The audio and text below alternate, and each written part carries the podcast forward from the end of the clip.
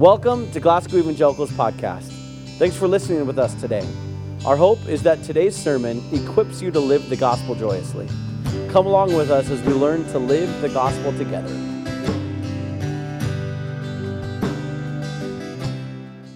I don't know if you actually realize what an honor that is. The, the idea that the seat you're sitting in right now, the building you're sitting in, is because of some of his leadership and because of his ability to lead uh, the church and where God was asking him to lead. And so um, it's, it's a great pleasure to have Jay be able to come up here and share what God has been doing in, uh, in his life in the last year and a half. And uh, I can't man, I, I, I, can't think of a better way of introduction. But uh, Jay, I'm, I'm blessed that you were being willing to step up and do this. So, uh, Jay Oshbacher. Thank you for that introduction. That's something new for me. I got to look around and see everybody I knew and still know because you've been such an inspiration to me and growth in my own life. Thanks, Seth. And um, we're separated by many miles now and we don't have a chance to communicate like we did, but we're still in each other's heart. And when I come back, it's. Well, I'll leave it at that. But I want to thank you all, and I thank this church for the life you've given me and for the opportunity to minister here for so many years. I can't waste time talking about all that. It was hard for me to think about what do I talk about? One, one chance I get, and thank you, Seth, for giving me the privilege and the joy of being able to share one more time. What do you talk about? And what's the most important thing in all of life? What would Jesus say? So I came up with this verse. It's uh, Matthew chapter 22.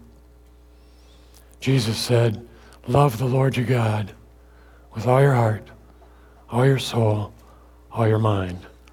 This is the great and foremost commandment. In other words, it's the greatest thing we can do with our life is to grow to love God. I'm going to talk about that a little bit. And then he said, second, love your neighbor, love other people, and love them like you love yourself. There's three things that Jesus came to heal us of, to restore in us three relationships a relationship with God, a relationship with other people, and a relationship with ourself.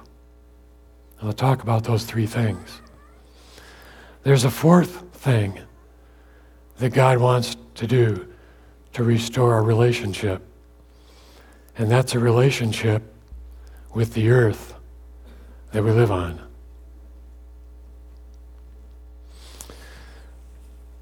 I had a joy yesterday of Sam took me out to the pines and I got to relax a little bit out there. We took some pictures, and I don't know how they're going to show up on my little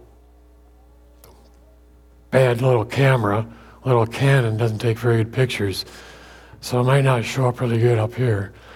But um, I want to talk a little bit about a relationship with the earth. And um, we don't always appreciate nature and the world that God created and the earth He gave us. But it's our home.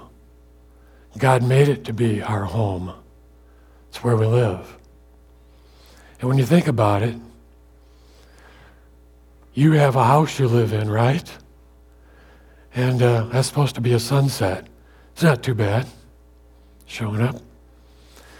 You have a home you live in, right? Where'd you get the materials for that? They all come from the earth. You eat food, don't you? Keeps you alive. Where do you get your food? It all comes from the earth.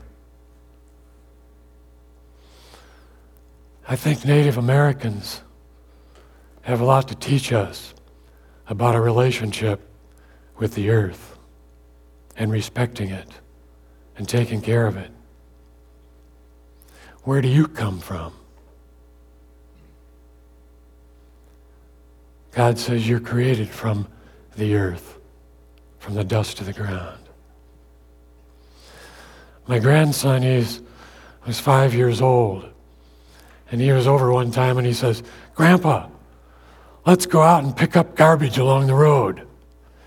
People drop it all the time and it looks terrible. They shouldn't do that. So we grabbed a couple garbage sacks and we headed out.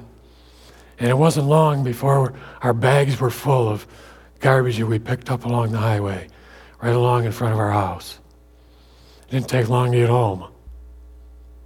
And I thought, that five year old kid, he's starting to understand something about taking care of the earth and respecting it and treating it as a home. Let me know how many of you, you don't have to raise your hand, you drink your pop cans, you drink your drinks, you peel your bananas. How many of you just throw it in your living room and let it lay there? Huh? You do that? No, we don't do that. Where do we put it? Put it in a trash can so somebody can haul it away. God created the earth. The Bible says He is going to redeem this planet, just like He's going to redeem our bodies. We're going to have a new body, we're going to have a new earth. God doesn't want to throw His earth away, He made it to be good. He made it to be our home. And I'll tell you, and I talk more about this in my book on hope, but I'll tell you, He's going to redeem this earth. He's going to come back as king. He's going to be king of this planet.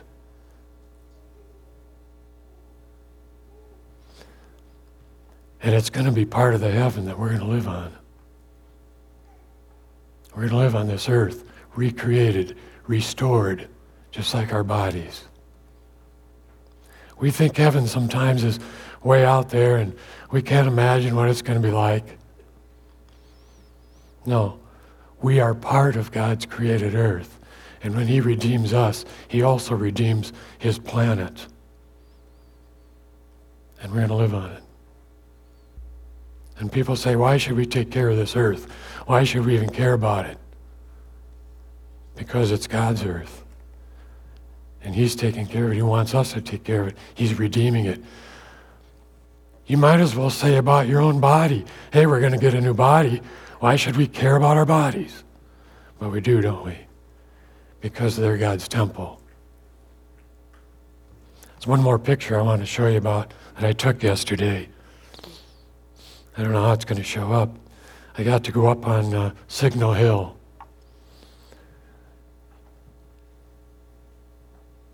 Well, maybe we'll get it. What's changed? Okay, let's talk about how Jesus came to restore our relationship with God.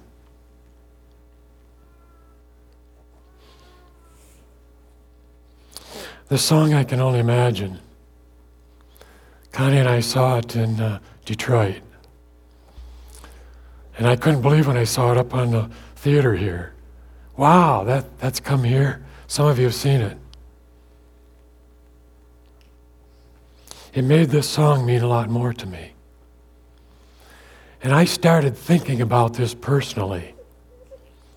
When I meet Jesus, when I die and meet him, what's that going to be like? How do I want that meeting to be? Am I going to fall down on my face in front of him? Am I going to hug him like the greatest friend I ever knew because we know each other so well and we love each other? Like meeting old friends in this life? Am I going to be ashamed that I haven't lived my life to honor him and shy away from him? And I thought about how do I want to meet him? And I decided that I, when I meet Jesus, I want him to be a person who knows me and I know him because we spent time together and got to know each other, because he's restored my relationship with God and all that that means. Excuse me for not pounding on the pulpit. Well, I never have done that anyway, but some of you are thinking, what in the world is wrong with your voice? And uh, I have a paralyzed vocal cord, and so it's always kind of raspy.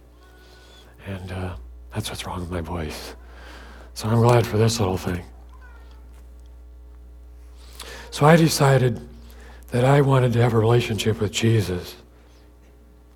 I thought of a of an old song in the church, and some of you newer Christians and new to the faith, you probably never heard of this song called In the Garden. It starts each verse like this I come to the garden alone. He speaks, and the sound of his voice is so sweet.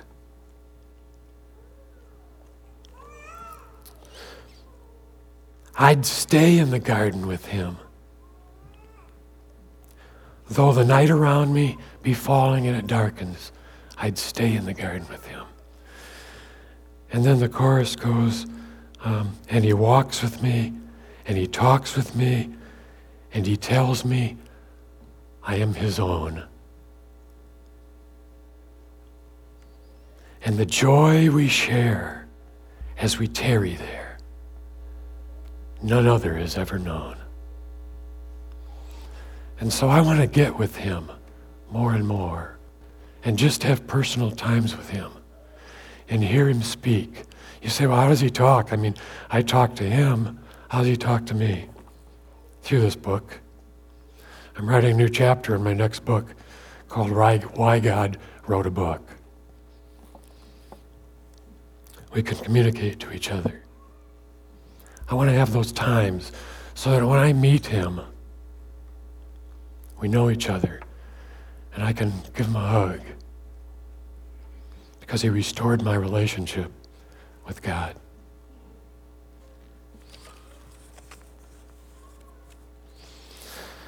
I read a, I read a book to my grandkids when they come over. It's uh, Clifford and the Clifford the Big Red Dog. How many know that story? Clifford the Big Red Dog.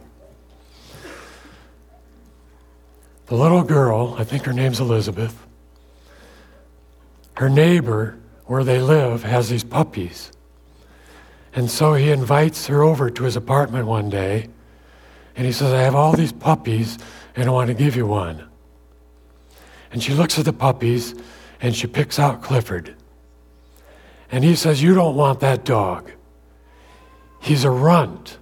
He's sickly all the time. He's not even going to live very long. You don't want that dog. And so she picks out Clifford. And she says, Clifford needs me. I like that dog. And that's the one she picks. And she takes Clifford home. And he's just really, really small. And one day, Elizabeth's dad says to her, Clifford's really sick and he's not going to make it through the night. And she she takes Clifford and she lets Clifford sleep on her pillow that night. And she says, Clifford,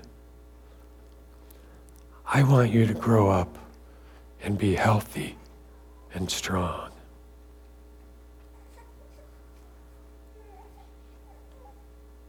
And Clifford, I love you. I love you. And then she said, the next morning when she got up, the book says, Clifford looked bigger to her. And I didn't want my grandkids to miss the point of the story.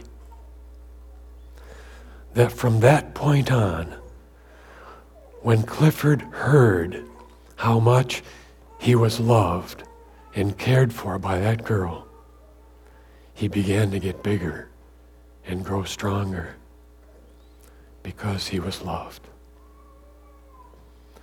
When God restores your relationship with him through Jesus Christ, and you start to deeply realize the love that God has for you, which many of you do, God doesn't become somebody you just go to to get things. God help me. Give me safety on this trip. God heal me. God heal my wife. God becomes somebody you go to because you want to be with him.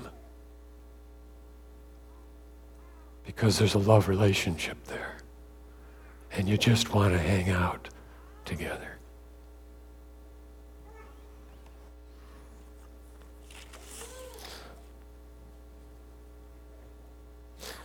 The second relationship that God wants to destroy, not destroy, restore, is our relationship with ourselves.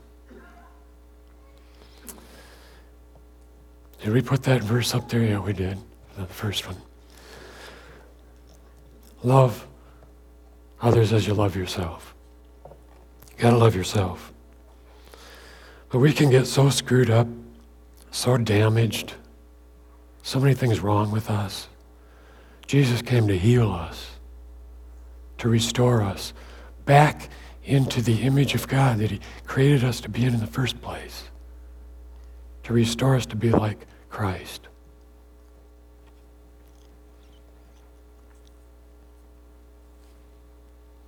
Our goal is to become like Jesus, our perfect example of what it means to be human. People say all the time, you know, we screw up, we goof up, we, we hurt people, we forget things, and people say, oh, that's just, we're being human. No, we're not being human. Jesus is human. Jesus is what it means to be human. We're damaged humans.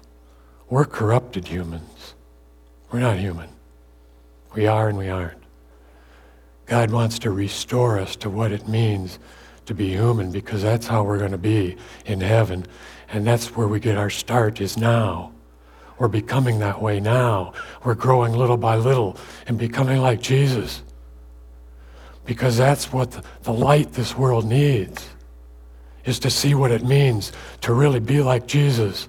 So that maybe I want to be like him too because I see him in you. And when we let him heal the damage in our own lives and those character defects. And little by little become more like Him and grow like that. That's Him healing us, enabling us to become human like Him.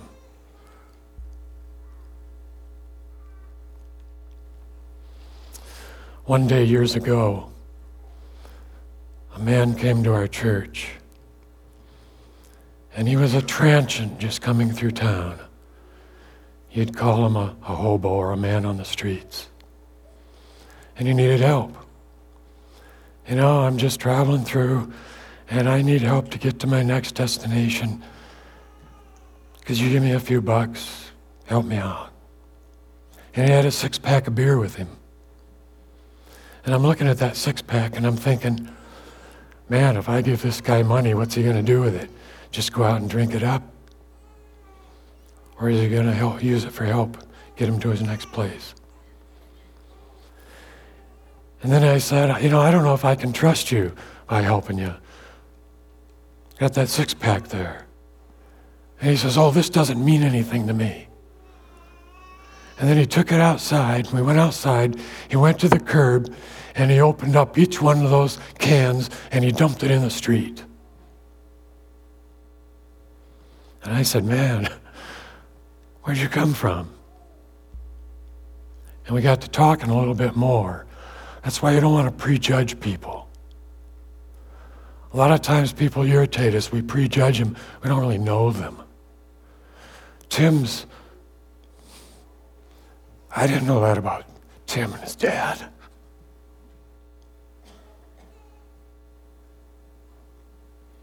After seeing what Tim went through. I love Tim. I'm deeper with him than I ever was. So I started talking to this guy, learned more about him. He says, Yeah, I was living with a Christian family. They took me in. They were helping me, they gave me a place to live. But he said, I ran away. I ran away. Because I'd asked him, How come you're on the streets? How come you're homeless? Well, I used to live with these people. They tried to help me, but I ran away. I said, Why would you choose to live like this when you had that kind of support back there?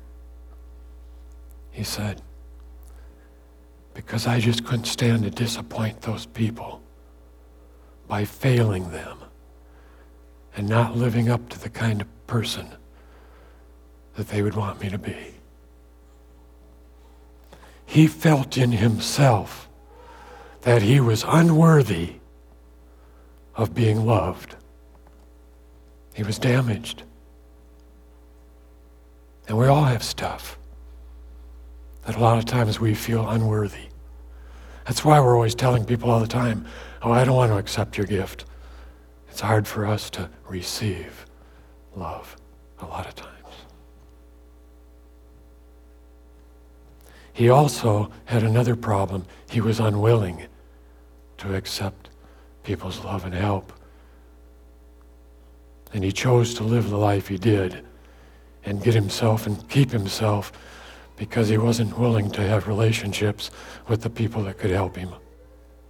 That's what the church is all about.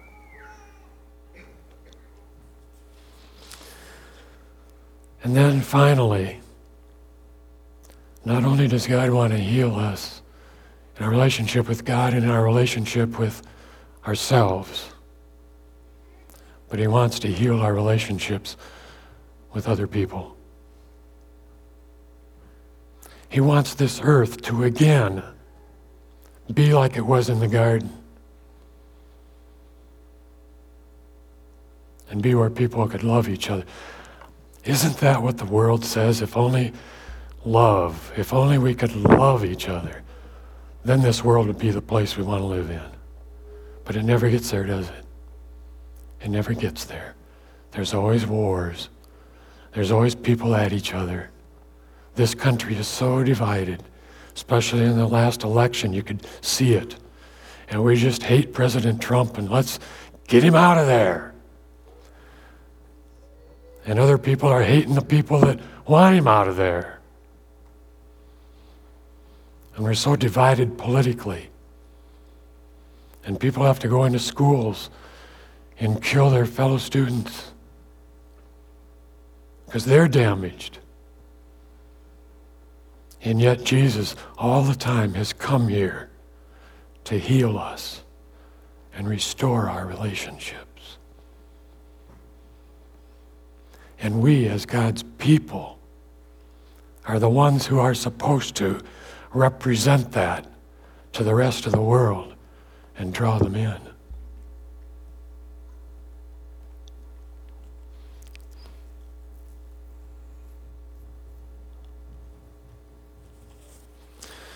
Jesus went about doing good. He healed people when he was here on earth. He fed people, the hungry. He helped people with their diseases.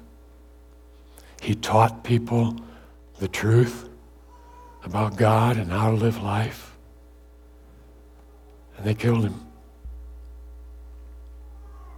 And Jesus said, They're going to kill you too if you live the way I lived.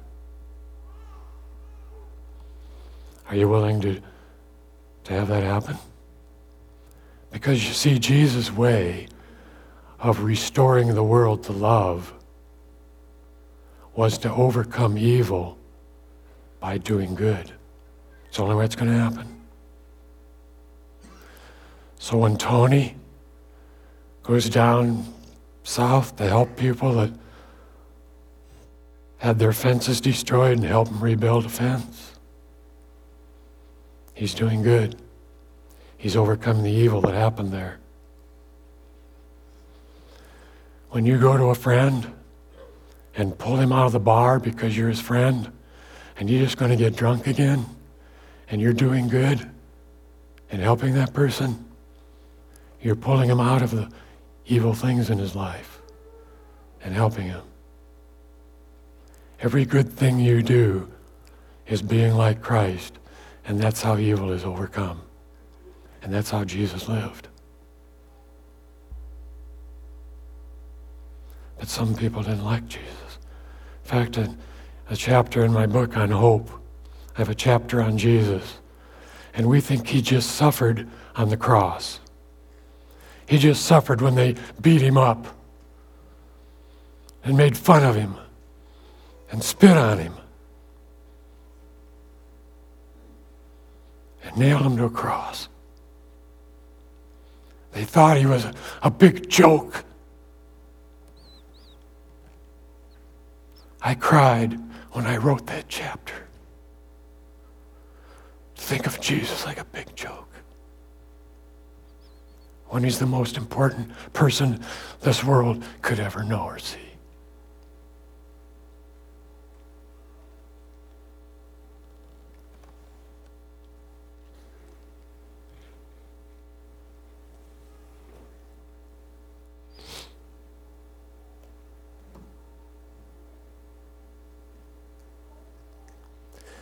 He didn't just suffer on the cross. I talk about that. I looked up everything in the, in the Gospels and in the Old Testament of how Jesus suffered. He suffered by being called names, by being bullied. He suffered that all through his ministry. People called him names. He suffered by being rejected by his community. His own family thought he was crazy, and they went to get him and bring him home. He suffered everything we have suffered in life and more. He can identify with us. But yet, he gave his life to love them. And when he died on a cross, he said, Father, They've called me names. They've beat me up. They've rejected me. They've not listened to my teachings. They've nailed me to this cross. Father, forgive them. They don't know what they're doing.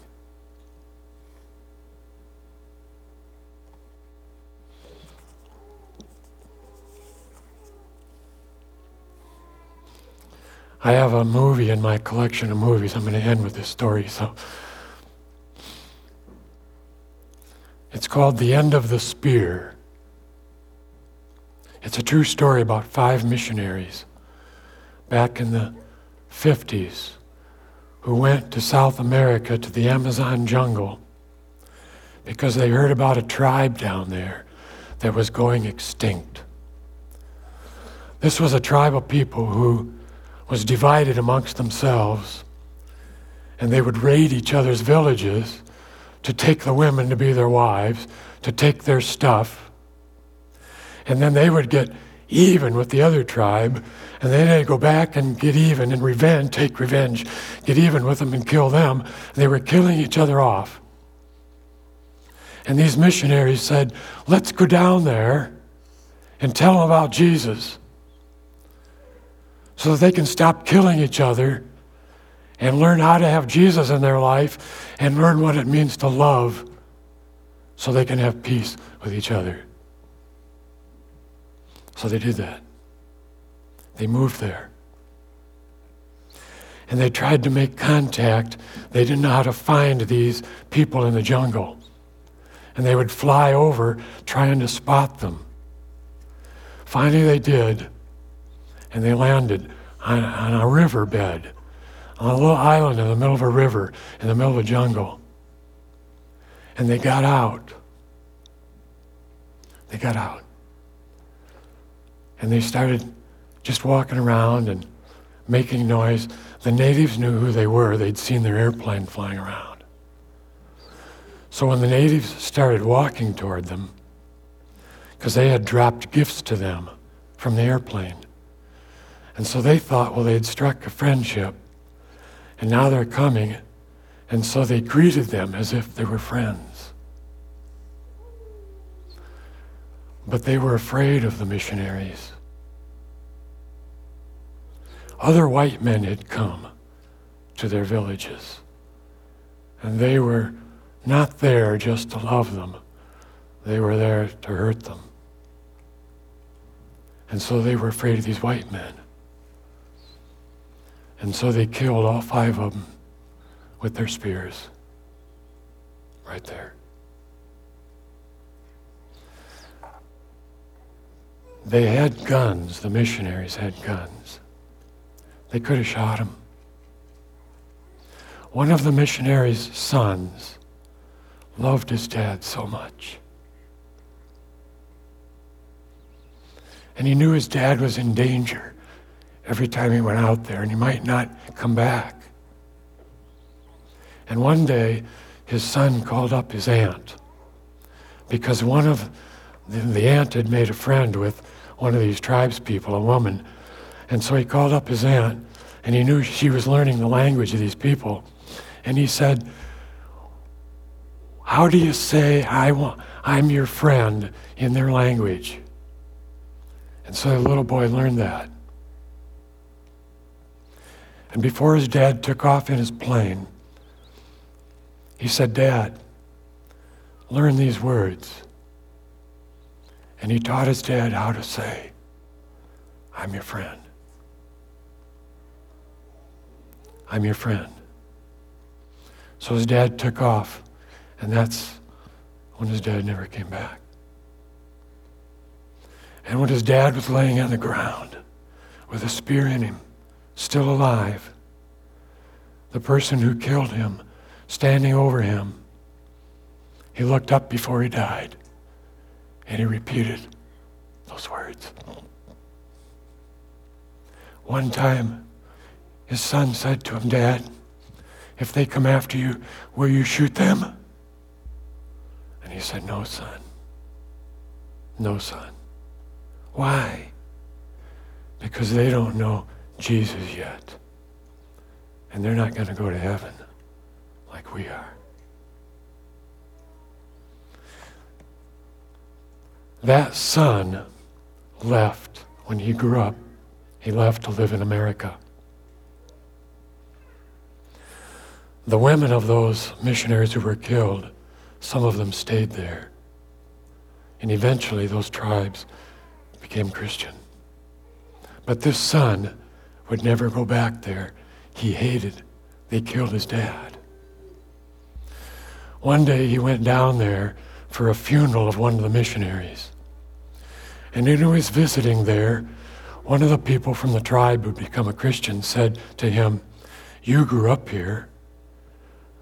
Why don't you come back and live with us?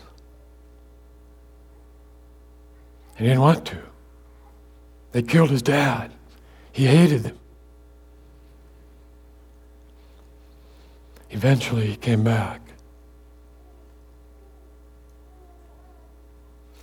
And one day, because he didn't want to come back, there was one of the tribes people who had killed his dad who said, He needs to know what happened. He needs to know what happened. And this guy who killed his dad had been feeling so guilty for doing that. He could hardly live with himself. So when he came back, the man who killed his dad said, Let's go on a ride. And they hopped in a canoe and they went up the river to the place where it happened. And they dug out of the ground bits of the plane that they had buried there. And there was a little model airplane that belonged to the son that the dad had taken on the trip. And he found that airplane that was buried. And he said, This and he recognized, that's my airplane. My dad made that for me. This is where it happened, isn't it? This is where my dad was killed. And he was starting to learn what happened. And then the guy said, Yeah. And I'm the one who killed your dad. And he had a spear, and he gave it. He gave it to that son. And he said, Get your revenge. Kill me. And that missionary's son took his spear and he put it right up to his chest. And he couldn't do it. He knew too much about God's love. And at that point, he dropped the spear and he said, I forgive you. The man who had so much guilt over killing that other man now was relieved of that guilt. He was healed inside himself because somebody forgave him. He was partially restored as a human being, and he could live with love and relationship with the person whose son he had killed because they could be one in love because of that forgiveness. And the guy who hated him could stop hating him and love him because he was willing to forgive him and get rid of that hatred in his own life. And here's how the movie ends. Why didn't you kill me? I took the life of your dad. And the son said, Nobody took my dad's life. He gave it. He gave it.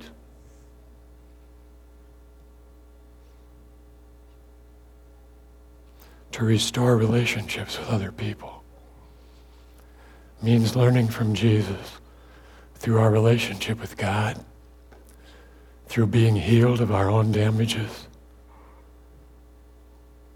and loving others. It all works together to create a world of love. And we overcome evil, and we overcome all of that in this world by being like Jesus and doing good. Because good is what overcomes evil. And I guarantee you, people are going to hate you as Christians.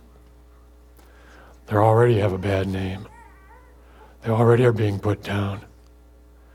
If you say one single word about homosexual or lesbian or anything like that, that that's wrong or that's not God's way, they're going to label you a hate person. Christians are being hated all over the world, being persecuted because people don't understand, just like they didn't understand Jesus, of what it takes to be a whole person.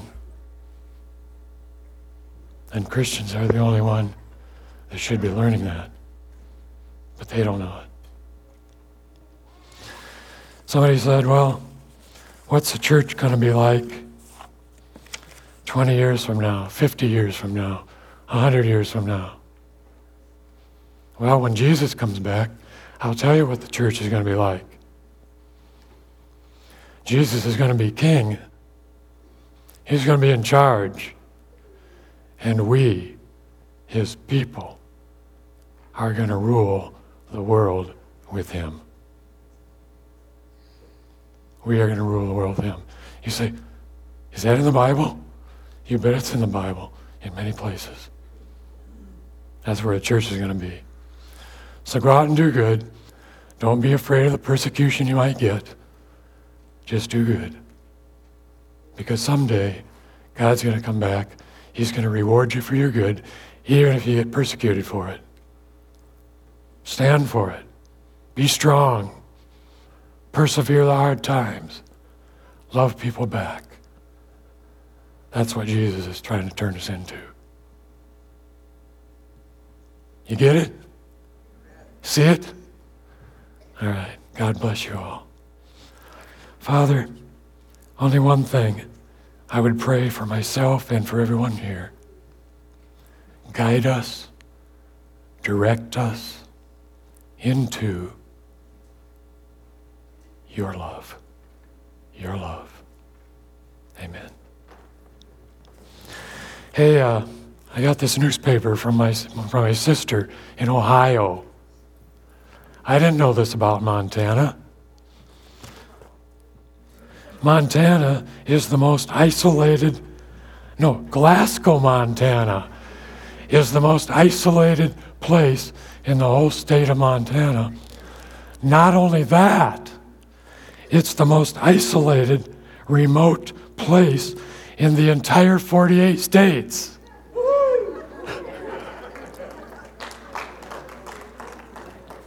and I got to live here for 44 years and raise my kids here. And I also learned from the courier, we still get the courier, uh, comes two or three weeks late. But um, so, Tim, I'm not going to find out about track the way the track ended up for two or three weeks yet from now. But anyway, uh, it said that Glasgow, Montana is the fourth safe, safest place to live in the state of Montana. So be glad you're here. I know your kids, you think there's nothing to do around here, and you want to get out of here when you get to be seniors.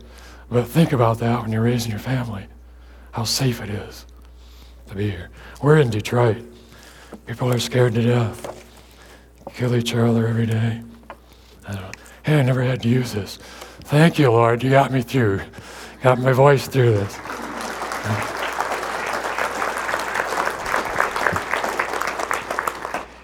I uh, consider it a distinct honor to count both Jay and Seth as two of my uh, dearest friends, and knowing their stories of a seven-year-old waking up in the middle of the night in the dark, scared, and n- wanting not to die, and later serving 44 years here, pretty amazing. Seth working at a Christian bookstore, just kind of trying to figure out life and the direction you're taking us. Um, that God is using you for. It's amazing. Yeah, but I think one of the things I've learned from you guys is um, it, there's always going to be tough times. It's what what we do with those, what God uses those for, and sometimes become a lot greater than what we had. Thanks for joining us again for another sermon of the GEC podcast. Connect with us at glasgowec.com or every Sunday morning at 10 here in Glasgow, Montana. If you enjoyed this podcast, we'd love for you to subscribe, rate, and give a review on iTunes because this helps us share the word with more people. See you next week.